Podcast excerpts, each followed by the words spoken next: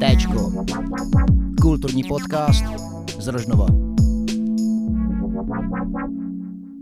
U další epizody Rožnovského kulturního podcastu vás vítá Petr Kopecký.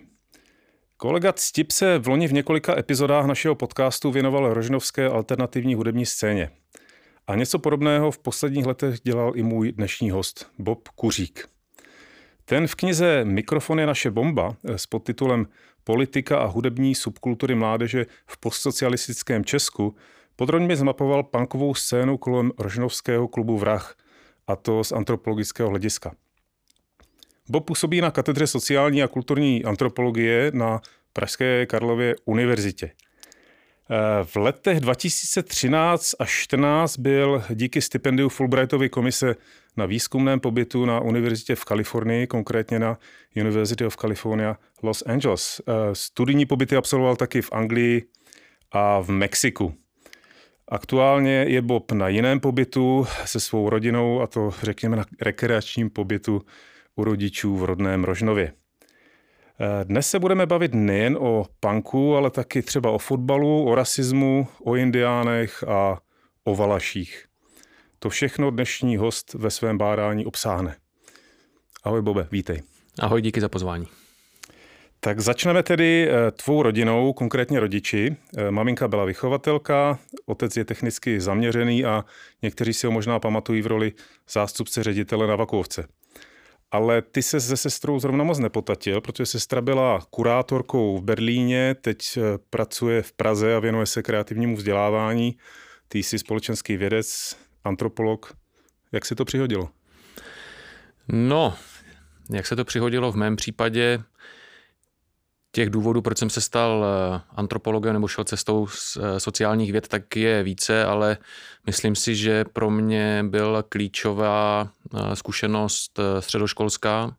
Na gymnáziu jsem nějak jako dozrál a už jsem nějak tušil, že bych chtěl jít cestou antropologie a myslím si, že velkou roli v tom se hráli dva důležití učitelé, konkrétně Milan Hambálek v hodinách dějepisu a Ivan Minář v hodinách základek společenských věd, kteří mě vlastně svým přístupem eh, nadchli a vybavili mě nadstandardně kvalitně eh, vstříc právě antropologii. Na druhou stranu ale eh, Nejsou to úplně bariéry mezi mnou a rodiči, protože se na to podíváš trošku z jiné perspektivy, tak já kromě toho, že jsem teda vědec, tak jsem taky učitel a moje mamka pracovala v, ve školství, můj otec pracoval ve školství, moje sestra pracuje ve školství, já pracuji ve školství a, a takže to učitelství je to, co nás nějakým způsobem vlastně eh, propojuje.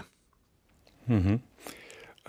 Pojďme rovnou na tu knihu, kterou jsem zmínil v úvodu, eh, která se jmenuje Mikrofon je naše bomba což je moto, které si mnozí rožnované eh, pojí s vrahem.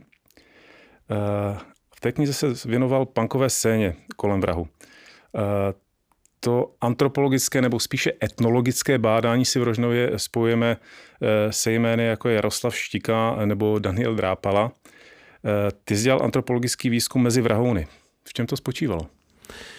No, ten výzkum zrál dlouhou dobu. Já jsem v prvé řadě na vrah chodil jako náctiletý teenager a prožil jsem tam eh, formativních několik let a v okruhu svých blízkých a Eh, dozrával jsem tam, ale tím, jak jsem postupně potom odešel na školu a ze školy jsem potom jezdil na různé stáže a na výzkumy eh, do světa, tak eh, jsem potkával podobné místa a, a díky tomu srovnávání s těmi ostatními místy jsem čím dál tím víc zjišťoval, jak ten vrah je vlastně v něčem specifický a až jsem se vlastně rozhodl, že by stálo za to zpracovat ten příběh vraha i antropologicky, a začal jsem dělat e, vlastně rozhovory s e, vrahouny, které šly v několika etapách a ty poslední skončily minulý rok a kromě rozhovorů vlastně e, analyzuji i dokumenty, protože kolem vraha je vlastně poměrně silná produkce textů a, a, a dalších výstupů a i výtvarně uměleckých. A teď jsem vlastně ve fázi, kdy mám po kapitole, kterou, která je v té knížce, o které jsem mluvil, a zároveň pracuji na celé vlastně uh, monografii. Mezi antropologii zkoumání hudební subkultur mládeže není úplně ojedinělé, dokonce jsou i kolegové u mě na fakultě, Hedvika Novotná a Martin Heřmanský, kteří se přímo snaží jako i napojit na ten jazyk folkloristů a etnologů, vydali knížku k subkultura mládeže, kterou pojmenovali Folklor atomového věku, hmm. takže je tam jistá jako novodobá tradice zkoumání těchto subkultur mládeže. Ty jsi vlastně v odpovědi zmínil, že je to specifické, to, co jsi zažil na vrahu, eh, jako zúčastněný pozorovatel, to je mimochodem i metoda, kterou si použil, to, to mě zaujalo, zúčastněné pozorování. V čem je ten eh, vrah tak unikátní eh, v národním měřítku? Ty v té rozsáhlé kapitole máš taky oddíl, který se nazývá Rožnovská škola punku, taky se tam zmiňuje v určitém kontextu Eh, specifiku místního prostředí. Mohl bys to rozvést trochu? Mohl. Ono to vlastně má dvě roviny, ta odpověď. Eh, jedna ta rovina je vůbec role nonkonformní hudby v nějaké české politické kultuře, která je vlastně dlouhodobě eh, důležitá ať už to byly starší eh, subkultury, páskové chuligání, tak zejména potom za komunismu, že nonkonformní eh, máničky se hrály poměrně důležitou roli, zejména v nějaké symbioze právě s disentem, jestliže ten intelektuální disent se týkal zejména těch jako velkých měst, zejména Praha a Brno, tak ty máničky, a to byla jejich velká síla, vlastně byly rozesety po celé republice, po všech možných jako um, malých městech i venkovech, co a kde si tvořili svoji jako hudbu a, a docházelo k nějakému propojování setkání právě mezi tady intelektuály a, a máničkama. A stejně tak byla scéna vlastně silná i tady na Valašsku, zejména teda byla slavná ta valmeská e, scéna. A do toho to je vlastně, takže my, my tady, a my jsme tady neměli nikdy organizované dělníky proti komunismu, jako byl třeba v Polsku Solidárnost, ale měli jsme tady vždycky silnou jako kulturní underground e, a, a takže v tomhle ohledu ten vrah je jenom jeden z mnoha příběhů těchto drobných e, lokálních uskupení a komunit, kterých, o kterých Ivan Martin Jirous mluví jako o veselém getu. A kromě toho, že jsou součástí tady toho většího příběhu, tak ten vrah je vlastně specifický podle mě e, v řadě aspektů. Jednak byli vlastně jedni z prvních, kteří se snažili sem přitáhnout a spravovat svůj klub pomocí etiky Udělej si sám. Jo, už vlastně, už ta garáž, která byla před vrahem, tak na koričanských pasekách, tak eh, byla už v tomhle ohledu nějakým způsobem eh, formovaná. Eh, zároveň je to specifické i tím místem Rožnova, který je do jisté míry daleko od těch větších měst na to, aby tady mohlo růst něco originálního a samorostlého, ale zároveň to není tak daleko, aby mohli ty vrahouni jezdit pro inspiraci tu do holandských skvotů, tu k, eh, k polským pankáčům nebo tu do, k českým básníkům například. Takže takový jako polookraj. Pak je to taky specifické kvůli tomu, že to je vlastně malo město, Jo, já teďka žiju, žiju v Praze a opět mám srovnání mezi uh, subkulturama ve velkém městě a ma, na malém městě. Ve, ve velkém městě se můžeš v rámci punku jako říct si, OK, já budu poslouchat americký hardcore a budu straight edge a nebudu jíst uh, maso, tak začnu chodit na sedmičku a tam budu potkávat všechny sobě rovné, kteří to vidí podobně. Nebo budu prostě punkář, který má uh, radši prostě Sex Pistols a vylíce jak hovado a budu chodit do modré opice poslouchat uh, tenhle typ punku. Nebo budu prostě krast, krastory punker, který vidí atomovou válku za každým rohem a vypíjí se prostě do mrtě na, Žiž, na Žižkově a budu tam potkávat se se svýma blízkýma. Jsou tam prostě spádové oblasti, kde si najdeš tu prostě eh, tu svoji tu, to malo město eh, tuhle, tuhle dynamiku nemá. Tady vlastně byl jeden prostor, kde museli se potkávat lidi s velmi různorodými uh, pohledy na věc, názory a nebylo kam vlastně nikam uh, utíkat, žádná alternativní banda vlastně tady nebyla, takže to vyvolalo takovou specifickou dynamiku, jednak jako, že to tady vydrželi dlouho, jednak, že si museli věci často vyříkávat, umět spolu nesouhlasit a, a, a podobně, což uh, uh, taky se často mluví právě o vrahu, jako, že byl přesně jako jízlivý a kritický. Myslím si, že to je i právě dáno tím, touhle, jako, uh, touhle povahou menšího, menšího města. Další specifikum je zvuk. Často se hovoří vlastně o rožnovském, specifickém rožnovském zvuku. Tady možná vlastně by stálo za to proskoumat eh, to propojení Rožnova vlastně s technikou, že jo? my jsme to město, které najednou nabobtnalo v 40. letech, se mu zpětinásobil vlastně počet obyvatel, díky tomu, že tady vytvořil eh, výzkumák a vývoják jako v Tesle, že jo? celá řada prostě vzdělané technické inteligence se sem nastěhovala a je otázka, do jaké míry se to překlenulo právě v ten důraz na to, jako spravovat si tu techniku sami, rozumět ji, jako užívat si to, že tomu rozumím a vlastně štelovat si svůj, svůj vlastní hmm. zvuk neposlední řadě uh, Rožnov, Podhůří, Beskyt, takže jako strmé svahy, kopce, uh, hory, Jo, proto i lidi, co jsem třeba přijížděli z jiných, z jiných měst na, na, na koncerty, tak tohle zejména vnímali. Jo, když viděli prostě pankáči, jak přijíždějí na běžkách na koncert, ne, jo, mluví vlastně o, vrahounech, jako že jejich hudba jak vítr z hor, jo, takže tohle tam je taky podle mě hodně silný aspekt. Eh, další důležitý bod je, že to je vlastně silná generace, která se nerozprchla. Vlastně generace, která si odskočila tu a tam vystudovat si školu, ale, vždycky, ale vrátila se do toho Rožnova, což třeba hmm. moje generace, která přichází po nich, tak vlastně tohle nevy, nevydržela a my, my jsme vlastně většinou zdrhli do velkých měst, kde teďka vlastně zůstáváme a pokud se to rozpadne, tak potom vlastně není možnost vytvářet něco kontinuálního, když to tahle generace tady hmm. vlastně zůstala a opět to byl i jeden z důvodů, proč eh, ten vrah mohl tak dlouho, eh, tak dlouho eh, fungovat. A v neposlední řadě je teda tady ta návaznost eh, na Androš, jo, navazovali i tím, že vlastně vznikaly hmm. na Kamenci a tam vlastně byly ty počátky i toho, mm, i toho vymezování se vůči starší generaci, což tomu prostě patří. A a vrahouni se rovněž snažili nějakým způsobem oživovat důvod, nějak nonkonformně se bouřit v té po, po sametu, nebo v těch 90. letech, kdy řada prostě máníček už přicházela s tím, že nemusíme už jako někde okupovat ty, eh, ty uh, kluby a to podzemí, protože Havel je na hradě a, a podobně, kdežto ten vrah se vlastně snažil nějakým způsobem eh, hledat cesty k nějaké jako spouře, ale zároveň tam je strašně moc vidět nějaká snaha poučit se z 20. století, kdy byla celá řada prostě projektů sociálních, jako, která skončila úplně tragicky, že jo? a proto já vlastně o tom vrahu hovořím jako vlastně o zadním voji revolty, ne jako o nějakém předním voji, jako to bylo hmm. prostě před stolety, kdy ty avantgardisté byli ty, kteří šli prostě eh, v čele té revoluce, ale spíše o zadním voji, který říká, jo, jo, jo, pojďme se bouřit, ale bacha na, na, na řadu aspektů, který jako uh, už máme zažité, že tudy cesta nevede. Jo. Uh, to byla teda vyčerpávající odpověď bez ironie. Uh, já ještě přidám jednu věc v té tvojí kapitole.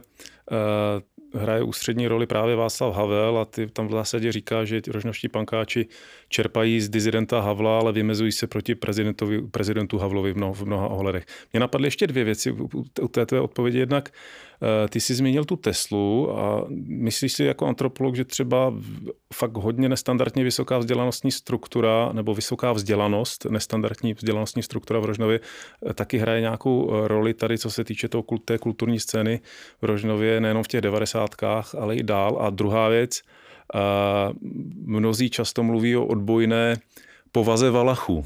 Je to něco, s čím se dá taky pracovat v antropologii?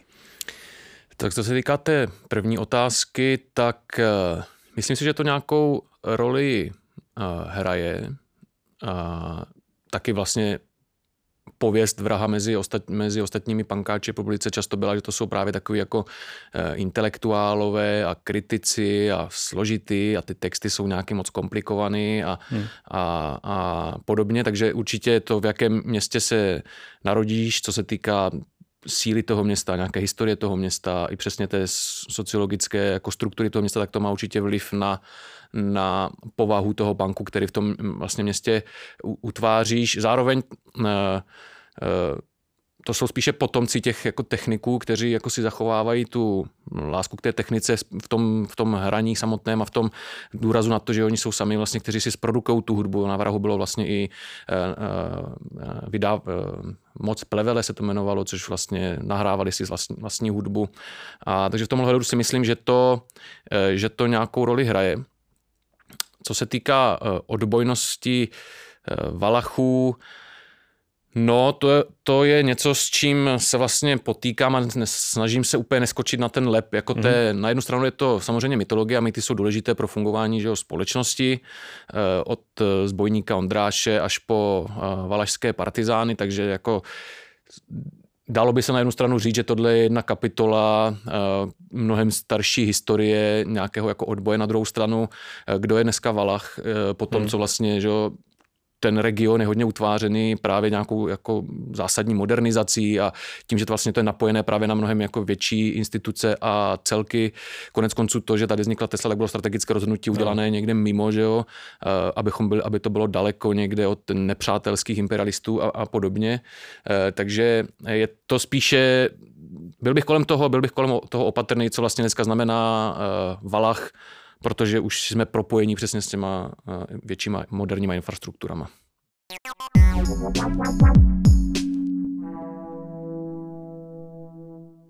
Je třeba připomenout, já jsem se na tu Teslu ptal taky, protože natáčíme v hudebním klubu Vrátnice, to znamená v areálu eh, bývalé Tesly. Eh, zkusme se posunout dál. Já jsem si v tvojem životopise všiml toho, že máš bakaláře v oboru základy humanitní vzdělanosti a my oba dva působíme eh, na humanitně orientovaných eh, fakultách a tak trošku eh, musíme obhajovat sami sebe, dá se říct, za důležitost toho humanitního vzdělávání. Takže zase se tě zeptám jako, řekněme, antropologa, jak bys lidem zdůvodnil potřebnost humanitní vzdělanosti pro člověka, pro společnost v roce 2022? No, tak to je těžká otázka, eh, se kterou se ale velmi často hm, setkávám eh, i tady mezi, eh, mezi mými kamarády na Valašsku, kteří samozřejmě, někteří z nich tak nějak jako spochybňují vlastně, co to je vlastně ta antropologie, co to je za zbytečnost a platíme to z našich daní a podobně. A Myslím si, že jsou takové dva důvody, nebo já, já v tom vidím dva vlastně důvody, které si myslím, že jsou důležité. Já vystudoval přesně studium humanitní vzdělanosti, bakalářské studium a tam jsem vlastně až zpětně zjistil, jak to bylo důležité v tom smyslu, že mě to učilo eh, jako myslet komplexně. Hmm. Že to nebylo založené na uh, přísné specializaci, jo, a nějaké, nějakého vědního oboru, ale že mě to dávalo základy prostě v psychologii, v ekonomii, v, a v dalších humanitních oborech. A to si myslím, že je pro dnešní dobu Eh, důležité, protože vlastně žijeme v extrémně komplexní společnosti a čelíme extrémně komplexním prostě hrozbám v čele třeba s klimatickou krizí, kde prostě nestačí být pouze specialista na, jednu, na jeden výsek, protože nám potom uniká vlastně ten komplexní celek. A v tomhle ohledu si myslím, že ta humanitní vzdělanost může dodávat to komplexní hledisko, abychom byli schopni držet ve hře mnohem, těch víc, mnohem víc míčů, vlastně, se kterými je potřeba nějakým způsobem žonglovat, abychom, ty, abychom těm problémům uměli čelit. Tak já jsem obecně proto, aby i třeba na technických školách se učila humanitní vzdělanost, stejně jako jsem proto, aby se nějaké základy třeba engineeringu a technického přemýšlení učili na, na humanitních oborech, abychom vlastně si drželi v nějaké interakci vlastně ty rozdílné vědní postupy, které, eh, které, eh, které se rozvíjejí. To je vlastně první odpověď. A druhá odpověď je taková ještě jako obecnější, že hm, humanitní vzdělanost od času Diogéna a Kyniků vlastně hm, byla nějakým způsobem takovým jako trnem v oku eh, dané společnosti, že to je takový nějaký jako zrcadlo, reflexivní, kritické, ostrůvek nějakého svobodného myšlení a a eh, Myslím si, že stojí za to si tyhle ostrůvky vlastně vydržovat. Konec konců moje fakulta humanitních studií vznikla přesně v tomhle etosu, protože byla z začátku složená vlastně z filozofů, kteří nemohli přednášet, často žáků Jana Patočky, kteří nemohli přednášet za komunismu a e, konečně mohli a proto vlastně i v tom 90. nevím kolikátém roce vlastně založili e, institut, který se, z toho se potom stala fakulta humanitních studií, takže e, vůbec jako lakmusový papírek nějaké kvalitní společnosti je, že si vlastně vydržuje byť velmi špatně placené, ale ale stále vydržuje vlastně nějaké reflexivní zrcadlo nebo nějaké humanitní kritiky. Mm-hmm. O tom si ještě popovídáme, až vypneme tady mikrofony. E, to je téma, které mě taky hodně zajímá, ale my se teď přesuneme do zámoří, kde si strávil e, dost času studiem domorodých kultur, e, hlavně indiánů v mexickém Chiapasu. V předmluvě ke knize Zapatistická výprava za živost, šest prohlášení k dekolonizační cestě kolem mnoha světů, který si sám napsal a ten text tuším vyšel eh, v roce 2021, takže celkem nedávno. Je tam klíčový rok 1992, což je jeden z milníků eh, zapatistického hnutí. Eh, logicky samozřejmě se jedná o 500 leté výročí od Kolumbova přistání na březích Ameriky. Já se ptám takto, co podle tebe o výuce dějepisu na našich školách vypovídá to, že o roce 1492 se učíme jako objevení Ameriky a vlastně nám to nepřijde ani divné. No. Zdůraznuju slovo objevení Ameriky. Ano, ano, ano, ano. Eh, rozumím. Já jsem kdysi dělal analýzu vlastně učebnic středoškolského dějepisu. Eh, nevím, jak se ta doba eh, posunula, nebo ty učebnice, jak se posunuly od, od té doby, ale vlastně mě nějakým způsobem už tehdy vlastně zaráželo, že jsou to často příběhy, které jsou až příliš psané vlastně vítězi těch dějin. Přesně z toho pohledu Evropanů je to nějaký způsob eh, toho objevení. Na druhou stranu mě tam chybí eh, více pohledů a více perspektiv historických. Chtěl bych, jako abychom se učili na středních školách o přesně jako, že v historii zaznívá více hlasů, včetně třeba těch porážených, takže nechat si poslechnout, vyprávět domorodce o tom, jak oni vnímali ten, ten, ten příjezd, eh, příjezd Evropanů a jak se s tím vlastně potýkali, to je vlastně první věc. A eh, druhá věc, ono se o tom vlastně skoro ani nepíše. Vlastně hmm, těch 500 let vlastně kolonialismu je jeden z nejklíčovějších vlastně uh, historických procesů i pro to, v jakém světě dneska, dneska žijeme, tak se vlastně v těch českých učebnicích odbývá buď jednou větou, o které si mluvil, anebo je to tam zmíněné ještě nějak jako zúženěji, což mě přijde vlastně strašně málo. A obecně mám pocit, že by se ty dějiny, nebo ta výuka těch dějin mohla uh, rozplétat trošku více uh, že je příliš ve vleku ještě toho národního obrozeneckého jako hmm. etosu musíme, vytvar, musíme tady vytvářet skrze vzdělávání prostě české občany a není to teda tak vyhrocené jako v Americe, kde musí stát na těch vlajkách a přísahat věrnost, ale je to stále jako o vlastně o budování jako národností. A já si myslím, že jako by mě nevadilo tady z toho trošku ubrat a mnohem více třeba zdůrazňovat na jednu stranu regionální historii a já jsem právě v tom neměl štěstí, protože Milan Hambálek na tohle kladl jako velký důraz, takže my jsme zkoumali jako i dějiny Valašska, ale na druhou stranu eh, tohle propojovat i s dějinama světa a mnohem větší důraz klást na, eh, na dějiny světa, a, což by bylo i dobré pro nějakou mm, ochranu proti uh, nějakému českému provincionalismu, že vlastně stačí si to hrát na tom českém písečku a u nějakému uzavírání se do sebe, otevřít se tomu světu i v rámci uh, dějepisu, ale zachovávat tam těch více hlasů, nejenom těch vítězů dějin. Já jsem se na to ptal taky z toho důvodu, že já eh, podobnou otázku kladu eh, studentům prvního ročníku, protože učím dějiny Velké Británie a snažím se na tom demonstrovat eh, různé typy centrismu, ať už jde o anglocentrismus v tom britském kontextu nebo eurocentrismus v tom globálním kontextu. A samozřejmě to, že Amerika byla objevená z evropské perspektivy, ale zároveň tam žili miliony indiánů, kteří se necítili v tu chvíli být objeveni. Jo. To je taková banální věc, kterou si ale jako často na té střední škole nebo základní neuvědomujeme, když to takto slyšíme. A ty jsi to o tom mluvil trošku zase jinak, když si poukazoval na ty různé perspektivy, takže o, to, o tom to uh, asi je. Uh, možná bude posluchače zajímat uh, i tvá osobní zkušenost s původními obyvateli Ameriky. Eh, jak bys popsal eh, situaci původních eh, Američanů, myslím tím Indiánů, tuzemci, který je odkojený majovkami a, a westerny? No, v prvé řadě bych doporučil, abychom nějakým způsobem se snažili hmm, sundat si ty filtry nebo ty brýle, skrze které se na ně většinou koukáme. A v Evropě se ustavily nějaké dva hlavní pohledy na indiány. Jeden je výrazně negativní a druhý je výrazně pozitivní. Jeden vlastně chápe indiány jako ty uh, zdivočelé divochy, které je potřeba civilizovat, protože nemají ty naše, uh, ty naše zvyky těch moderních uh, lidí, kteří žijou v tom rozumném státu. To je první pohled. Druhý pohled je opačný, že to je ten představa znešeného divocha, romantizovaná představa, že co domorodec, to chodící prostě morální vyvýšenost, který žije v nějakém bezčasí v souladu s přírodou a, a, a chovají se k sobě krásně. Jako jsou všechno takové jako mýty, které spíše se, které vypovídají něco o naší společnosti, než o společnosti těch, těch domorodců. Eh, domorodci samozřejmě, jak, jak si říkal, existovali už před, eh, před, eh, před zámořskými vůzovkách objevy. Chile směle obchodovali i s vikingy a s dalšími vlastně lidmi, kteří na, na to území přijížděli, přijížděli, takže já bych je spíš vnímal přesně jako nějaké historické aktéry za prvé, za druhé bych je vnímal jako různorodé skupiny. Jo, byli domorodci, kteří spolupracovali s, s Evropany, protože se jim to hodilo v nějakém větším boji proti dominantním impérium typu Aztéků. Byli domorodci, kteří protestovali proti, proti kolonistům a bouří se vlastně do teďka a, takže to byl, to byl, byl druhý bobe, moment, který bych zdůraznil, že to jsou vlastně různorodí aktéři a představa hmm. nějakého indiána obecného je prostě falešná. Obecně vůbec slovo indián je bizarní uskupení, že jo, které vychází z toho, že si mysleli, eh, myslel Kolumbus a spol, že dojeli do Indie.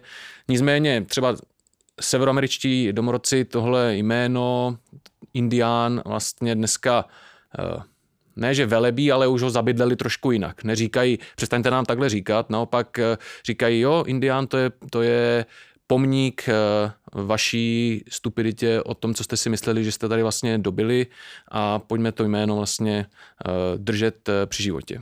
A poslední věc je, že domorodci nejsou žádná minulost, je to aktuální přítomnost, žijou, přestože mají za sebou poměrně drastický a bezprecedentní příběh jako eh, boje s koloni, nebo vztahu s kolonialismem, někteří skončili v rezervacích, jako v Severní Americe a, a jiní právě, kde jsem dělal já výzkum, eh, májové v Jižním Mexiku, tak ty v rezervacích neskončili, ale byli často vyhnáni eh, do jako takových hm, ekologicky náročných prostředích, ať už to jsou džungle nebo strmé svahy, bažiny a tyhle prostředí se stávají i tou povahou ekologickou eh, se stávají útočištěm pro ty domorodce, protože do bažin ne, ne, nevěde americká kavalérie s koněma, eh, nevědou tam prostě těžké tanky, je to, stává se to takovým jako útočištěm eh, i únikem zároveň.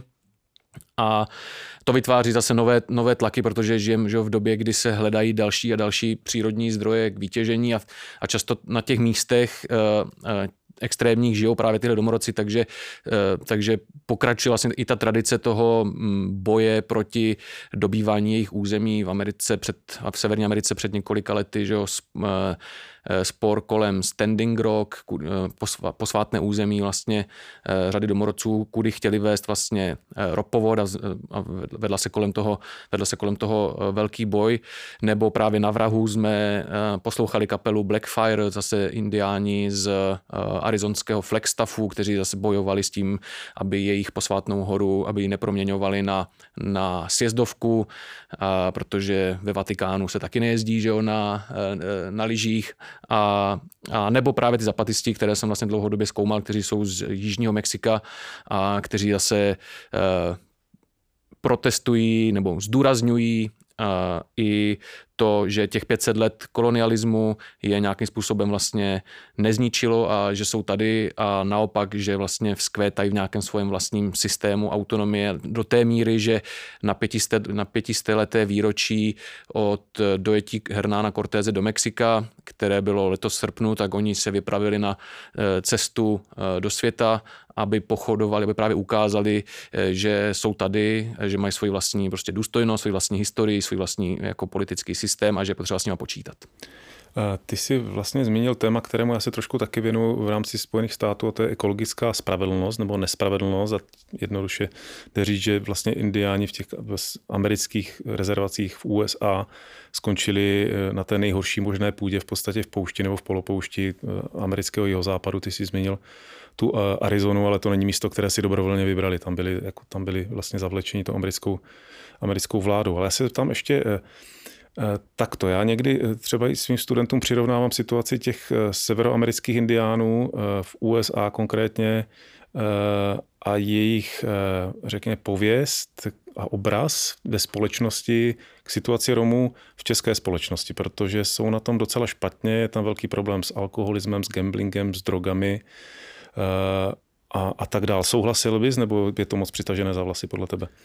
Já si myslím, že tahle analogie celkem funguje. Konec konců uh, mě i zdůrazňoval i uh, velký ochránce práv Romů Jakub Polák, který uh, už zemřel a který, když jsme jezdívali na výpravě právě do Mexika za zapatisty, tak říkal, jo, fajn, důležité, ale nezapomeňte, že máte Chiapas taky tady za Humny někde, eh, někde eh, v severních Čechách, takže samozřejmě analogie je vždycky taková jako šemetná, ale na nějakou jako první dobrou, eh, první dobrou to funguje. Ještě bych vlastně navázal na to, co jsi říkal s tou ekologickou spravedlností, to mně přijde vlastně strašně důležité. I já vlastně učím na studijním programu sociální a kulturní ekologie, které je hodně zaměřené na na vlastně ochranu přírody, ochranu krajiny, ale spíše z toho sociálně vědního mm-hmm. pohledu.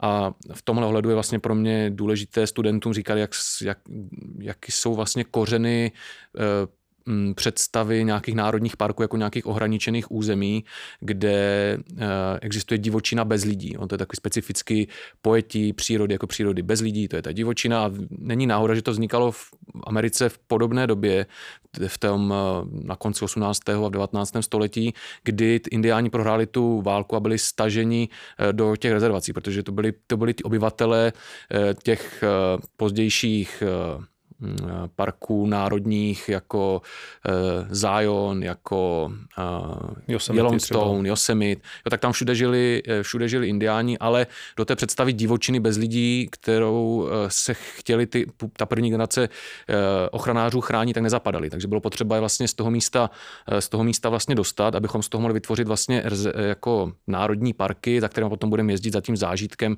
za kterým budou lidé z měst, zejména z východního a západního pobřeží, budou jezdit za tím zážitkem divočiny, eh, ale to byly místa, ve kterých normálně ty eh, domorodci bydleli, takže je tam taková ještě jako ty počátky toho ochranářství jsou v něčem jako problémové a a kontroverzní. Tak to máme další společné téma, asi já se tomu taky věnuju. Eh, v těch osamitech třeba některé hodně známé malby taky, které přilákali spoustu lidí na americký západ, tak úplně ignorovali to, že tam žili, žili indiáni, prostě je vymazali z těch obrazů, nejenom z textu, ale vlastně z těch obrazů, které mm-hmm.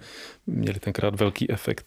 Eh, ty sám si eh, pro sebe objevoval Ameriku na roční výzkumné stáži Fulbrightovy komise na univerzitě v Los Angeles, jak už jsem říkal dřív. Co ti ta zkušenost dala jak po osobní, tak po profesní stránce? Jo, to byl, to byl eh, skvělý rok.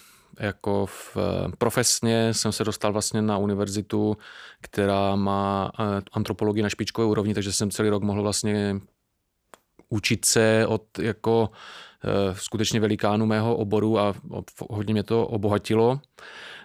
Lidsky to bylo vlastně taky super, jednak jsem mohl naštívit nějaké koncerty typu eh, Seven Seconds a podobně, které jako jsem měl hodně rád, ty kapely.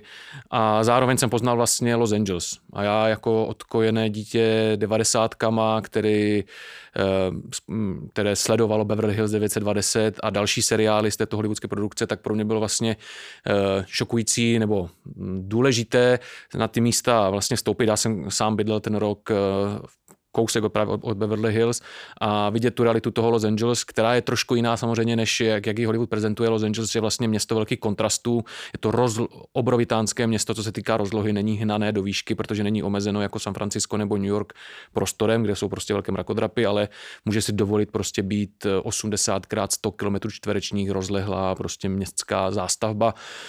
Eh, což ale přináší celou řadu jako specifik. Jo, je to město, které má velmi špatnou uh, uh, veřejnou dopravu. Jo.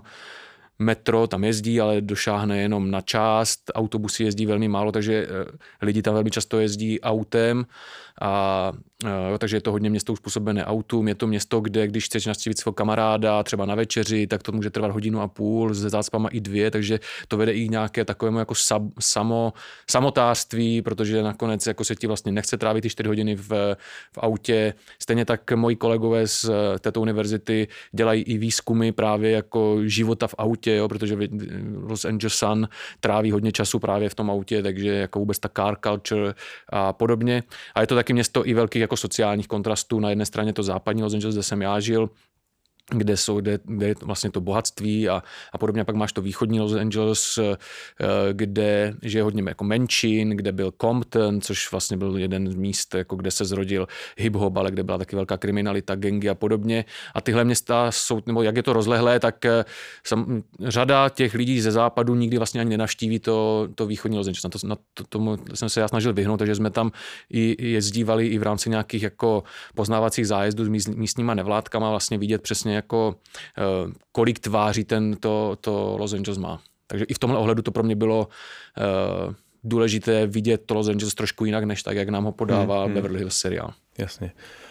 Uh, to by doložila jednodušší čísla, protože množství jazyků, kterým se mluví v LA, nebo množství etnik, jako to má asi uh, jako jedno z mála měst na celém světě, nejenom ve Spojených státech amerických. Uh, já ještě podotknu, že ta univerzita, kde si působil, patří v žebříčcích hodnocení univerzit většinou do, do první desítky na světě, takže opravdu uh, výborné pracoviště. Já to vrátím zase trošičku blíž k nám a budu osobnější, protože si tě pamatuju, eh, asi první vzpomínka na tebe tady v Rožnově eh, je z harcovny, ale to ne z restaurace, ale z fotbalového turnaje, kde jsme se potkali, každý jsme hráli za eh, jiný tým a, a tu prohru v sobě těžko nesu teda. Ty se ale fotbalu věnuješ i z jiné perspektivy, konkrétně turnaj Euro 2020, který se odehrál v roce 2021 a, rasismu, který s tím šampionátem byl spojený konkrétně na zápasu v Budapešti či po finále turnaje Euro, po kterém angličtí hráči tmavé pleti čelili vlně rasistických urážek. A ty se s kolegy z Německa, Itálie, Portugalska a Nizozemí v jedné studii zaměřil na každodenní život s nenávistí. Uh, takže něco, co nezažívají ty celebrity toho fotbalového světa, lidi, jejichž jména třeba ani, ani neznáme. Uh, mě by zajímalo, k čemu jste v tom uh, vašem výzkumu dospěli a jak z toho vyšla ve srovnání s ostatními Česká republika. Jo, tak to je vlastně výzkum, který nebo projekt, který, který stále běží a vlastně naše výchozí pozice byla taková, že nás přesně nezajímá takový ten jako jednoudálostní, velký, mediálně vděčný rasismus nebo nějaké i fyzické násilí typu eh, jo, zmlácení nebo pobodání a tyhle, tyhle šílenosti, ale že nás spíš zajímá, eh, jak, jak ovlivňuje život člověka to, že, eh, že je vystaven nějakým jako každodenním formám rasismu jo, kdy to je vlastně na denní bázi a kdy to nemá podobu nějakých přesně tady to těch velkých událostí, ale spíše nějakého jako drobného tu poštěknutí v tramvaji, tu uh, v, v nějaké interakci s institucema, tu uh, v jednání ve škole a, a podobně. Jo, tak jak to vlastně ovlivňuje, ovlivňuje ten, ten život. Jo, takže vlastně ono to je pěkně zachycený v seriálu Most, kdy mm. jeden z těch romských předáků vlastně říká, e, jo, takový ty skiny, co tady přijdou, tak ty, ty my si pořešíme, ty my si jako ohlídáme, ale to nejhorší je, když e, jako babička jde někam do obchodu a tam ji neobslouží nebo tam k ní přiřadí okamžitě nějaký bezpečnostní stráž a, a podobně. Tady to ty drobné podoby rasismu, to je to, čemu vlastně neumíme čili a to je to, co nás vlastně užírá. Tak tohle jsme chtěli vlastně mi zachytit. Za prvé, za druhé jsme chtěli dát prostor i těm lidem, kteří se to týká, aby se k tomu vlastně vyjádřil, aby to nebyla jenom debata přesně jako nějakých expertů, ale jak to přesně zažívají ty lidi, kteří se to týká. Došli jsme k tomu, že eh, ono to má jako poměrně značné dopady na životní trajektorie těch, eh, těch eh, obětí, jo, kteří mm, mění svůj pohyb po městě podle toho, aby hmm. minimalizovali riziko, že budou napadáni, nechodí ven, když se třeba hraje, hraje fotbalový zápas nebo ne, přestávají jezdit tramvajem, protože nechcou být vystaveni jako e, nadávání ze strany náhodných kolem jdoucí, jezdí víc auty, e, může to končit i u nějakého sebepoškozování, alkoholismu a sebeníčení a, a podobně, takže jako drobné tisíci bodnutí jehlama, které má potom velké efekty na kvalitu toho, eh, toho života. To, to byl jeden z prvních závěrů. Druhý závěr, že se to hodně odehrává ve škole, Mm. Až mě to překvapilo na všech stupních, nejenom na základních, jako eh, šikana organizovaná na nějakém jako etnicko-rasovém eh, původu, ale i na středních školách, i na vysokých školách a týká se to nejenom jako vztahu mezi spolužáky, ale týká se to i eh, často učitel versus žák, jo, kde vlastně mm. učitelé, ale i třeba nějaké administrativní pracovníci školy mají nějaké tady to typ podob, to typ každodenní formy nějaké uh, nenávisti. Takže škola, pak samozřejmě online, offline, že se to týká jak online prostoru, tak i offline uh, a v neposlední řadě vlastně to, co jsme si pojmenovali pracovně jako tragédie neintervence. Jo, že vlastně všichni ty uh, lidi, s kterými jsme zkoumali, zkoumali jsme asi 50 v těch zemích, které se vyjmenoval, tak vlastně všichni unizono říkali, že eh, pro ně je nejhorší, když se tady toto děje v té tramvaji, třeba na vás začne někdo jako řvát, ty vy zpropadená muslimko nebo ty nemakačenko a podobně, takže se jich vlastně nikdo nezastává. Jo, že vlastně by stačilo strašně málo, aby eh, se jich eh, člověk zastal. Máme zase, že odborníci říkají, že pokud se jedná o to velké fyzické násilí, kde třeba někdo vyhrožuje nožem, tak tam naopak jako nemá cenu se zastávat, eh, že to naopak může ještě vyhrotit tu situaci, ale pokud se jedná o tato ty právě drobnější každodenní formy, tak tam naopak ta intervence, to, že se člověka hmm. zastanete nějakou drobností, tak je vlastně něco důležitého, něco, co se vlastně neděje, takže potřeba taky kultivovat nějakou vlastně kulturu, nějaké občanské statečnosti, kde tady k tomu vlastně, kde bude, normál, kde bude normální se tady, uh, uh, uh, bude normálně, aby se tady tohle dělo. A tohle se týká celé té, všech, všech těch zemí, které jsme zkoumali. Co se týká specifičnosti uh, Česka. Já tě přeruším, i ta tragédie neintervence vyšla stejně v těch pěti zemích, ve kterých jste zkoumali? Jo. Aha, jo. to je zajímavé. Mm-hmm. Hmm. Co se týká specific, specifické dynamiky v Česku, tak nejčastější obětí tady, tady, tady to Eh, tady toto je každodenních forem nenávistí, tak jsou Romové, ale to se týká i dalších zemí a jsou to v Česku i muslimky, zejména, zejména právě eh, ženy, kterých je tady pomálu, možná i často konvertitky, které jsou rozpoznatelné vlastně šátkem, že na rozdíl třeba od svých, od svých manželů.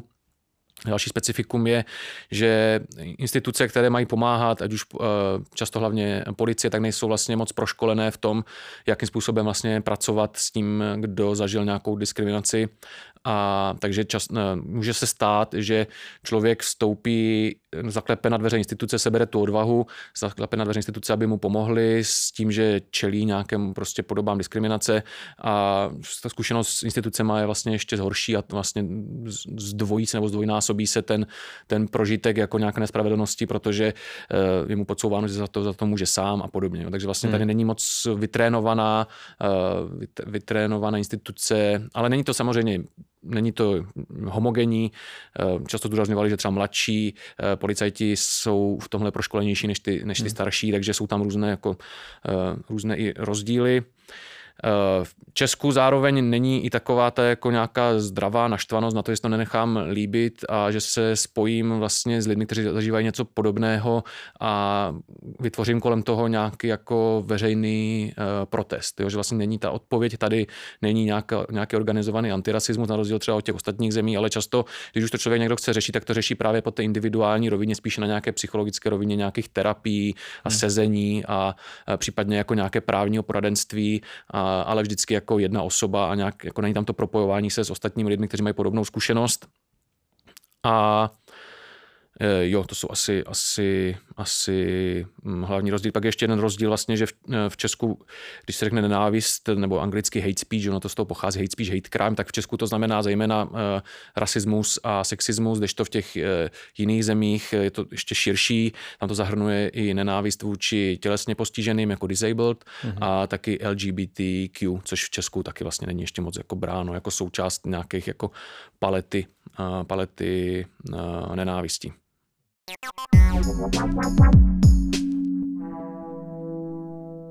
Eh, ty jsi zmínil, že to řeší eh, často ty oběti na individuální úrovni. To jsem si asi vzpomněla Spojené státy, kde oba dva víme, že eh, vůči takovýmhle věcem se lidé vymezují tím, že jdou do ulic s transparenty. Pamatuju si, když byl zavražděn nějaký černožský student v Praze v 90. letech, takže to vyvolalo celkem Eh, velké demonstrace. Jedna z největších byla v Olomouci. Já si pamatuju fotku v Mladé frontě, která ještě měla jiného vlastníka tenkrát, na titulní straně a tam byl dav možná tisíci lidí, hlavně studentů Palacké univerzity, ale byl tam jediný transparent a ten měl v ruce David Livingstone, eh, jeden z prvních američanů v Rožnově, který učí na Palacké univerzitě a je z Kalifornie a studoval na Berkeley, takže Aha. jako ty transparenty, tu, ještě nemáme vyvinutou tu, tu, tu, tu tradici té, té demonstrace, řekněme. Ale zrovna ty 90. nebo ten počátek 90. byl tady to tomu relativně ještě jako ještě, otevřený. Ano, na jednu stranu byly teda rasistické vraždy, 93, 94, ale na druhou stranu existovala i v rámci občanského fora třeba romská občanská iniciativa, ano. to, že byly třeba eh, Romové a, a další organizování v ulicích nebylo úplně běžné, ale to se potom nějakým časem, časem vlastně vytratilo a dnes dneska i vlastně žijeme v té hodně individualizované společnosti a jeden z těch dopadů je, že i když je člověk tomu vystavený, tak jedna z prvních jeho reakcí je to vlastně bere částečně jako nějaké svoje osobní individuální selhání, a ne, než hmm. aby hledal nějaké jako spojence v, eh, napříč jako uh, nějakou organizací nebo něco takového. Jasně, ta apatie tenkrát asi nebyla taková, druhá věc, hmm. nebyl ještě internet, nebyly sociální sítě. Hmm. O internetu zase někdy jindy, protože vím, že se věnuješ internetu. Ale my se z těch, hlavně teda exotických dál, nebo spíš ty se z těch exotických dála ve své odborné činnosti vracíš stále víc domů Eh, s holandskou kolegyní teď začínáš dělat na antropologickém výzkumu vztahu člověka a divokých zvířat v Beskydech. Eh, mohl bys stručně eh, význam a cíle tohoto projektu popsat? Určitě rád. No to vlastně souvisí s mým dlouhodobým zájmem o environmentální témata z odborného hlediska a Tady vlastně začínáme výzkum s partnery z Utrechtské univerzity, který bude zkoumat eh, interakci člověk a eh, divočina v současném eh, čase, ale i v, nějak se historicky vyvíjel v posledních dekádách, protože na jednu stranu tady vlastně celá Evropa, ale i Valašsko zažívá vlastně návrat divoké zvěře, návrat vlků,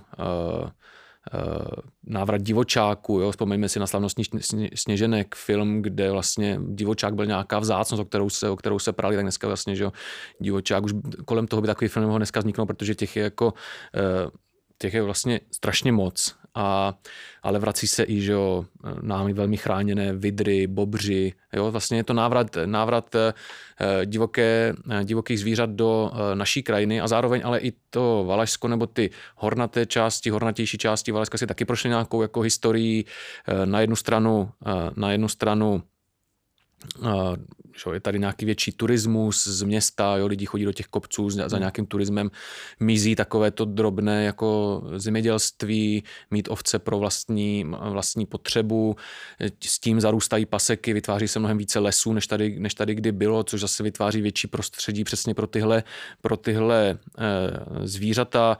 Pastevství nějakým způsobem zůstává, ale taky se nějakým způsobem jako přeskupuje, už to jsou přesně jako větší stáda ovcí, co má jeden pastevec třeba na několik, eh, na několik vesnic eh, dohromady, ale zároveň tady jsou takové jako drobné eh, inovace. Řada lidí si asi pořid, když jsme dělali první rozhovory tam na severu, Beskyt kolem Jablunkovského průsmyku, kde vlastně ty vlci minulý rok, tuším, strhli celou řadu ovcí, tak drtivá většina těch ovcí, které byly strženy, tak i vlastnili lidi, kteří měli jednu, dvě, tři právě na pasení jako zahrad, anebo měli třeba na okrasu, že se jim to prostě líbí a podobně. Takže úplně s jinou funkcí, než jako hmm. mít ovce vlastně hospodářsky a taky neměli tu zkušenost vlastně, jak si je potom chránit před tím vlkem.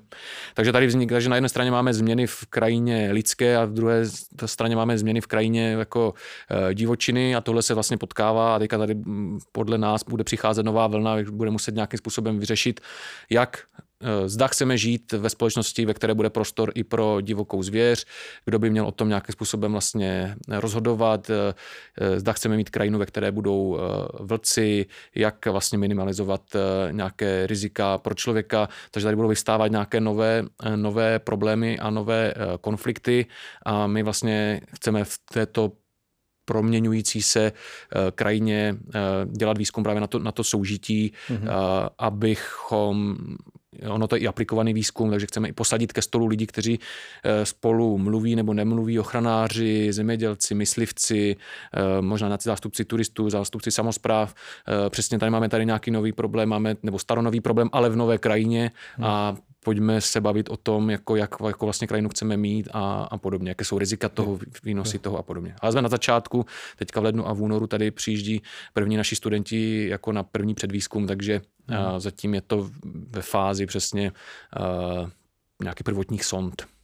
To vypadá jako uh, výzkum, který by mohl mít opravdu jako praktický uh, dopad. Uh, ty ale jako antropolog možná eh, se zajímáš taky o to, proč eh, vzniká taková historie, když tady přiběhne smečka vlků třeba nebo medvědů ze Slovenska eh, z Kisus, protože to, jak dobře víme, souvisí s mýty, vlastně i s pohádkami. Obraz vlka je hodně formovaný třeba i červenou kalkulkou, kalkulkou od dětí, což působí úsměvně, ale ono to opravdu jako přetrvává i, i v dospělosti u mnoha lidí. Jsou to věci, kterými se taky budete zabývat nějak, nebo to jde mimo úplně záběr váš? Myslím si, že to bude jedna z cest, kudy se můžeme vydat. My máme, my máme, zadan, máme tady toto vlastně nějaký prvotní mustr, který jsem ti teďka popsal, ale hmm. zároveň tam máme studenty, já tam budu mít každý rok dva antropology, studenty, kteří tady budou trávit až 6 měsíců uh, v, uh, v roce a kde ten výzkum, vlastně to co, bude, to, co budou zkoumat, ještě není úplně jasné, protože musí hmm. první proběhnout ten předvýzkum a abychom zjistili, jako, co jsou tady ty palčivé věci a co by se třeba dalo zkoumat a jedna z těch přesně těch cest, kudy by se dalo vydat, jsou tyhle pověsti kolem, kolem vlka, Eh, a další zvířat. Takže určitě to je jedna z možností. Mm-hmm. A vidíš jako antropolog ještě nějaké jiné neprobádané uh, oblasti naš, našeho uh, regionu, ať už to pojmenuje Beskydy, Valašsko nebo nějak podobně? Nevím, nevím, jestli jsou neprobádané, protože vlastně, ano, já jsem dělal výzkum, eh, nebo stále ještě dělám výzkum v Rahounu, ale tam jsem moc nenačítal literaturu kolem, kolem Valašska, ale spíše mm-hmm. kolem eh, subkultur mládeže. A já teď teprve začínám dávat dohromady literaturu, kterou si chci k tomu přečíst. Pod stromečkem jsem našel těžko sehnatelné knížky od Jaroslava eh, Štiky, mm. díky mami, a taky od autorů z tvojí Ostravské univerzity, Valašsko, historie a kultura, první a druhý díl, těžké velké bychle. Chtěl bych se potkat s Danem Drápalou a trošku se zorientovat v té literatuře. Takže nedokážu říct, co je probádané a co je neprobádané, ale můžu říct, co mě osobně by třeba jako bavilo, kdyby, kdybych zkoumal, nebo kdybychom ze studenty zkoumali, tak mě by vlastně zajímalo přesně, do jaké míry nějakým vymezením Valašska jako nějakého regionu nebo v ekologii, ekologii bychom řekli bioregionu, tak do jaké míry s tím přesně zamávali tyhle velké moderní infrastruktury, které se přes to Valašsko jako přehnaly, ať už elektrifikace, železnice, eh, právě tady strategicky eh, vývojové instituce v Rožnově, nebo ale i třeba eh, důl, který chtěli svého času otevřít v podhůří vlastně Radhoště, tak do jaké míry to, že se vlastně Valašsko stalo napojené na širší nějaké entity, tak do jaké míry a v jakém vztahu k těm širším entitám vlastně si vyjednává nebo nevyjednává nějakou svoji jako uh, regionální identitu nebo nějaký regionální jako uh, uh, vztah. Mm-hmm. A uh, s tím souvisí taky, zajímalo by mě přesně ten zase opak toho, do jaké míry je tady se třeba klade důraz na nějakou lokální soběstačnost a jako snahu přesně mít jako produkty, nějak, aby, aby, ty, aby ty produkty cirkulovaly v co nejkratší vzdálenosti mezi tím, co se vyrobí a tím, co se, eh, co se konzumují. A v neposlední řadě eh, mě dlouhodobě přesně zajímá, že, nebo i tu environmentální antropologii přesně zajímá, jak prostředí, přírodní prostředí tvaruje vlastně společnosti, které si lidi v nich nějakým způsobem eh, vytváří jo, nebo politické uspořádání, nebo nějaké ekonomické vztahy a systémy. A v tomhle ohledu vlastně to Valašsko je specifické i v, i v celém Česku, protože to je vlastně že konec eh, Karpat, poměrně strmé svahy na české poměry, svahy, které jsou hodně nestabilní. Já jsem dělal výzkumy kolem sesuvů půdy, až tehdy jsem zjistil, jak moc vlastně to Valašsko, ale i třeba Bílé Karpaty jsou eh, nestabilní a probíhá tady celá řada sesuvů, které třeba vytváří i unikátní ekosystémy, řada maloplošně chráněných území tady v, eh, na Morav, nebo v Beskýdech právě vznikla na, na, s pomocí sesuvů, takže jak na, v téhle vlastně strmých a nestabilních svazích, jak, jak, jak vlastně lidi historicky zabydlovali, jaký typ jako zemědělství tam byl možný zároveň, že jo, kopne, všude samé šutry, tak co to umožňovalo, co to znemožňovalo a vztah mezi horama a údolí. Hmm. Jo, to hmm. vlastně taky jedno z velkých témat, že jo, v antropologii údolí dlouhodobě, zejména ta úrodná, byla území, ve kterých se vytvářely ty civilizace, kterých se se vším dobrým i špatným, jo, se, s nějakýma jistotama a výdobytkama města, ale i s nějakým nevolnictvím, otroctvím a, a bran, branou povinností a podobně. A hory to byly místa, do kterých eh, zase řada lidí třeba utíkala, ať už dobrovolně, nebo protože museli a bylo, bylo to sice náročnější prostředí, nejenom hory, ale i třeba bažiny a, a podobně. Náročnější prostředí, ve kterém ale zase byl nějaký prostor pro nějakou autonomii a svobodu a nějakou větší nezávislost. A, takže jedno z těch témat, které by mě třeba zajímalo, je i zkoumat, jak se vyvíjel vztah mezi eh, těmi údolími nebo těmi níži, nížinějšími části uh, Valašska a s těmi horskými. Mm-hmm. To zní hodně zajímavě. Eh, zmínil si Dana Drápalu, já, já jsem moc rád, že jsem malým dílem přispěl k tomu eh, propojení mezi vámi dvěma, takže předpokládám, že to brzy proběhne, protože děláte podobné věci. Ty jsi antropolog, on je etnolog, vede Ústav evropské etnologie. V Brně mě zaujalo akorát na tom, že ty se vlastně až díky mě dozvěděl, že Dan Drápala žije v Rožnově. to je to tak? Takže profesně se vlastně znáte, ale v Rožnově jste se ještě nepotkali, asi k tomu brzy dojde. Já jsem moc rád, že jsi během svého asi nedlouhého pobytu v Rožnově našel čas na tenhle ten podcast. Díky moc, jezdí častěji. Jo, děkuji moc za pozvání. Tak to bylo pro dnešek všechno a vy se můžete těšit eh, za dva týdny na další podcast. Nasledanou. Poslouchali jste Téčko, kulturní podcast z Rožnova.